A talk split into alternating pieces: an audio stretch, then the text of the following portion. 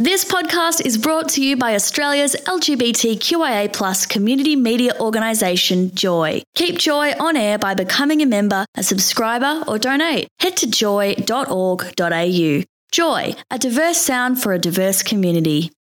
This is QNN, your community network news, bringing you the latest in LGBTIQA plus news and sport from Australia and the world. Celebrating 15 years on air thanks to Australia's only rainbow community media organisation, Joy. Hi there. I'm Matthew Wade and this is your QNN update.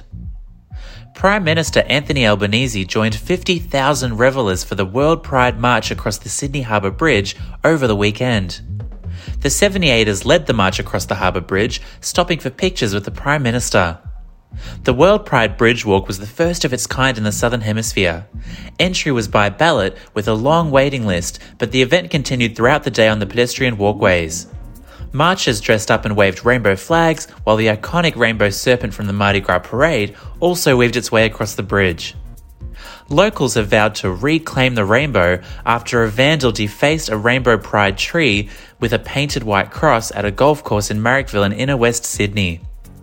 Local Justin Bradley painted the tree at Marrickville Golf Club with his father, who's on the board, ahead of Sydney World Pride. Painting the rainbow flag design is an annual tradition for the club. But earlier this week, a vandal painted over the rainbow colours with white paint and a cross underneath.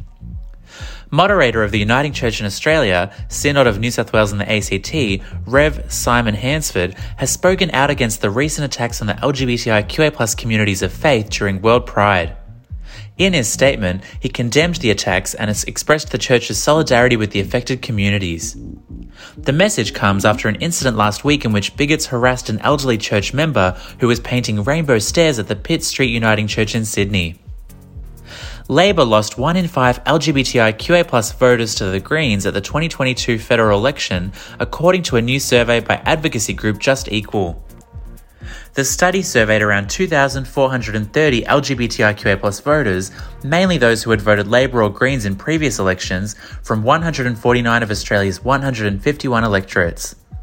According to Just Equal, around 21.3% of the respondents who had voted Labor in the 2019 election said they had transferred their vote to the Greens in the 2022 election. Labor's record on the religious discrimination bill and its limited commitments to LGBTIQA rights were the reasons that respondents gave for dumping Labor at the last election. And the fallout from Reuben Kaye's joke about liking Jesus continues with a Perth local government councillor calling for the government to take action and shut down Network 10 in its entirety.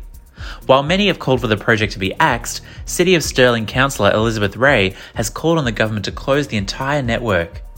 The Australian Communication and Media Authority have revealed they received over 200 complaints about the segment after it aired. That was your news update. Now to Jacqueline with your sport report.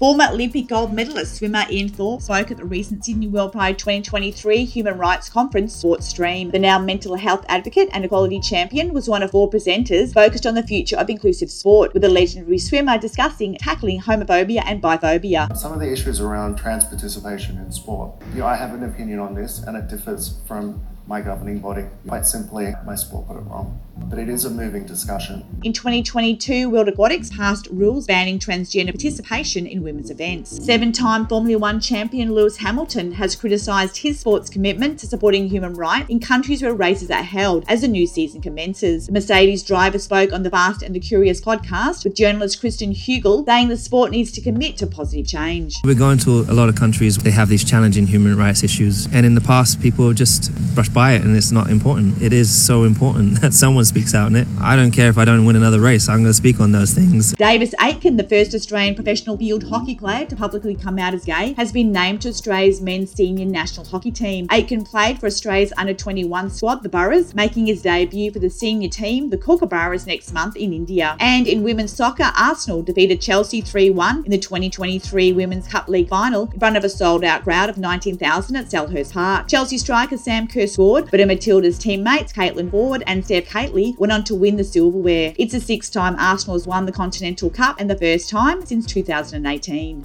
Thanks, Jacqueline. That's making news in the LGBTIQA plus community this week. The QNN team will be back here next week, or you can find us wherever you get your podcasts. Just search for QNN. I'm Matthew Wade. QNN was recorded at Joy, a diverse sound for a diverse community. Tune in to Joy 94.9 FM in Melbourne, joy.org.au, or via the Joy app. QNN is distributed across the Community Radio Network with thanks to the Community Broadcasting Association of Australia. Thanks for listening to another Joy podcast brought to you by Australia's LGBTQIA plus community media organisation, Joy. Help keep Joy on air. Head to joy.org.au. Joy, a diverse sound for a diverse community.